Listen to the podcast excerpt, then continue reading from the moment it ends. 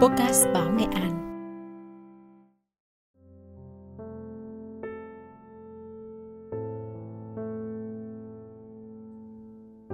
Các bạn đang nghe chuyên mục Vô sự nghề trên các nền tảng podcast của Báo Nghệ An.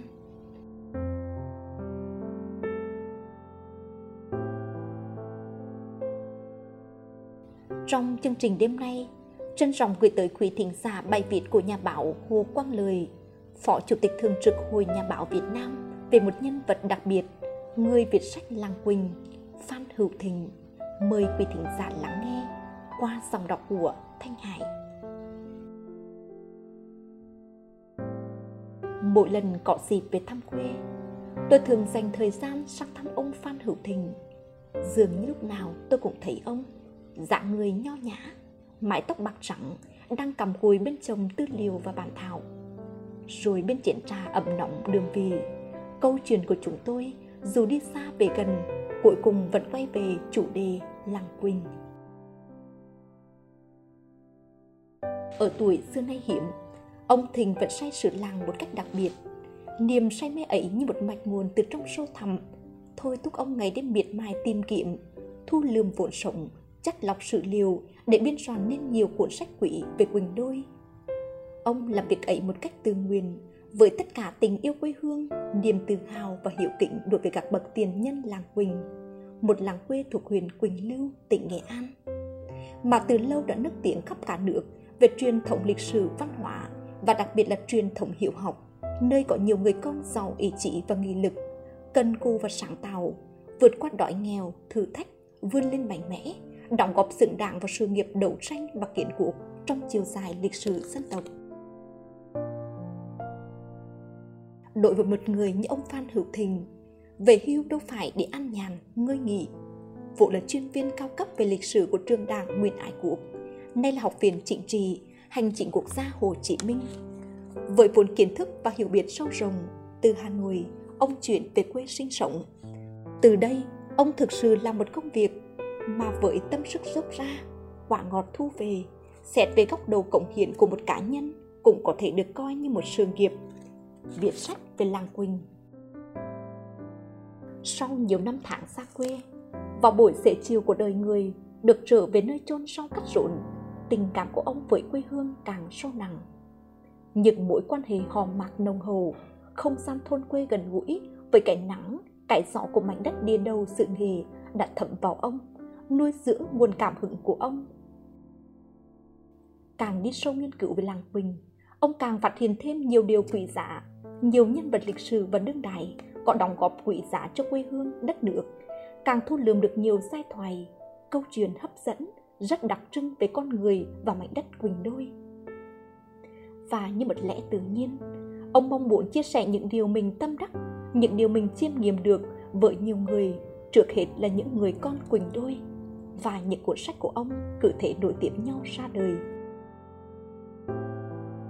vào mùa thu năm 2014, ông Phan Hữu Thình quyết định xuất bản cuốn sách Quỳnh Đôi, làng văn hóa xã Anh Hùng, gồm các bài viết tròn lọc đã đăng trên các báo, tạp chí, trong đó có nhiều bài đã đăng trên báo Nghệ An. Một số phần trong những cuốn sách ông đã xuất bản cùng với những câu chuyện, giai thoại về làng Quỳnh chưa từng được công bố. Tên cuốn sách có vẻ khô khan và thú thật. Lúc đầu, tôi cũng hơi e ngại rằng với một tên sách quen thuộc như vậy, rất dễ bị người đọc lướt qua. Nhưng càng đọc, tôi càng bị cuốn hút bởi bao điều lý thú tôi đặc biệt cảm phục về sự nghiêm cẩn, công phu của ông trong việc tìm kiếm. Chắc lọc tư liệu từ rất nhiều nguồn, trong đó có những tác phẩm, chữ nghĩa, câu nói đặc sắc của các khối óc thông tuệ lừng danh và cả chất liệu sống đồng từ sự dân dã, nôm na của truyền đời thôn quê thường nhật. Được biết để biên soạn nên cuốn sách này, ông đã tìm đọc rất nhiều sự liệu quê hương, nghiên cứu hệ tộc phà của 20 dòng họ trong làng.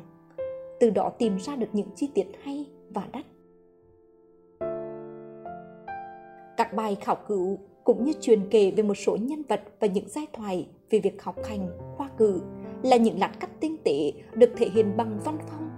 Có lúc khúc triệt của tư duy triết học, nhưng có lúc mềm mại, uyển chuyển, đầy hình ảnh của văn trần thuật miêu tả lại có lúc rất dị dỏm, hài hước rào lồng, vốn là một nét tính cách đặc trưng của người làng Quỳnh. Những lát cắt đỏ hiện lên như những gam màu sống đồng, cho phép người đọc hình dung ra gương mặt lịch sử văn hóa của làng Quỳnh Đôi qua các thời đại. Hình dung, cảm nhận, tự hào và ngưỡng mộ. Lòng tôi rưng rưng khi đọc những dòng ông viết về quần thể, diện ba cả, đền thân, quan thánh, hiền từ. Cả bốn di tích này đều rất gần nhà tôi ở xóm đồng, nay gọi là thôn bốn, nơi gắn bỏ máu thịt với tuổi thơ lam lũ của chúng tôi. Mỗi lần về quê, đứng trước cổng đền thần, di tích duy nhất đã được phục dựng một phần. Tôi thường nhìn ra nơi xưa kia là nhà thánh hiền từ, bây giờ đã bị san phẳng thành đồng ruộng. Còn diễn ba ca ngày trước rồng, sâu và có dạng hình uốn lượn mềm mại, nước ngọt, trong vắt, nuôi sống làng trong suốt năm thế kỷ. Diễn được vợ chồng bà Hồ thì khai, con gái đầu của cụ Hồ Hân, một tả khai cuộc công thần thời Lê Lợi, thuê người đào ở Gò Ngọc suốt 2 năm, từ năm 1420 đến năm 1422. Thế mà bây giờ gần như bị lấp hoàn toàn, chỉ còn lại một khoảnh rất nhỏ. Những giây phút ấy, trong tôi lại trào lên sự nổi tiếc khôn nguôi. Viết về lịch sử, tuy nói về chuyện ngày xưa, nhưng ông vẫn thường liên tưởng đến chuyện ngày nay. Tuy nói về một địa phương, nhưng các địa phương khác có thể qua đó rút ra những điều bổ ích. Truyền kể, giai thoại về các nhân vật của ông, tuy nói về những con người, sự việc cụ thể của làng, nhưng được chọn lọc kỹ. Lại có những điều ông từ đúc kết, suy ngẫm, nghe thì ai cũng có thể hiểu ngay, nhưng hình như chưa có ai nói ra như vậy. Có thể nói, Cuốn sách Quỳnh Đuôi, Làng văn hóa xã Anh Hùng là sản phẩm của sự kết hợp giữa kiến thức lịch sử với những chiêm nghiệm đời sống cùng với những phương pháp tiếp cận vấn đề hợp lý với ngôn ngữ trong sáng, gần gũi, lối viết chặt chẽ, kiềm lời, tất cả tạo nên dấu ấn tác giả Phan Hữu Thịnh. Lịch sử như một dòng sông, việc nghiên cứu về lịch sử một làng quê đặc biệt như làng Quỳnh là một hành trình không có điểm dừng. Gần đây, khi về thăm quê Quỳnh Đôi, tôi thường có cảm giác trống vắng, buồn thương khi biết lại có thêm các cụ cao niên trong xóm, trong làng về cõi vĩnh hằng. Thời gian không chờ đợi ai. Có lẽ bởi thế mà mặc dù tuổi đã cao, sức đã yếu, nhưng ngày ngày ông Phan Hữu Thình vẫn không ngơi nghỉ với sự làng. Tôi hiểu, ông muốn những gì mà các bậc tiền nhân và các thế hệ đương đại đã dốc sức dừng nên, đời nối đời thành những giá trị di sản thiêng liêng cao quý của làng Quỳnh Đôi thì phải được nâng niu, ươm giữ và nhất là phải phát huy được trong thời đại mới để làng Quỳnh không chỉ đẹp trong sử sách mà còn sàng người trong hiện thực đến mai sau. Học lịch sử không chỉ để tự hào, không chỉ để chiêm ngưỡng ảnh hào quang của quá khứ, mà quan trọng hơn, cấp thiết hơn là nhận thấy sâu sắc trách nhiệm của mình tiếp bước cha ông trong công cuộc xây dựng quê hương đất nước ngày nay.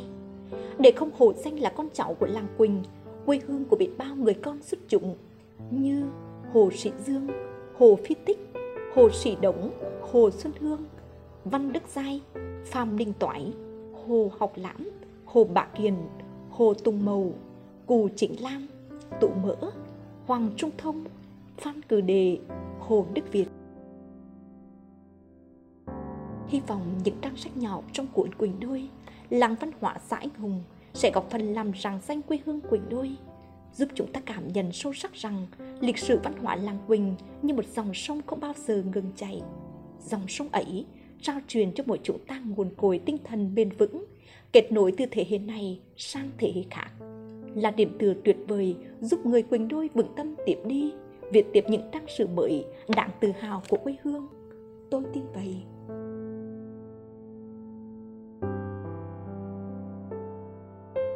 Quý thính giả dạ thân mến, niềm tin về một mạch nguồn văn hóa truyền thống của làng quê hiểu học và qua bảng được trao truyền, tiếp nối đến các thế hệ hôm nay và mai sau, mở ra cho chúng ta thật nhiều dự cảm tươi sáng về tương lai. Bài viết Người việt sử làng Quỳnh Đôi của nhà báo Hồ Quang Lời qua dòng đọc Thanh Hải xin khép lại tại đây. Cảm ơn quý thính giả đã lắng nghe. Xin chào tạm biệt và hẹn gặp lại.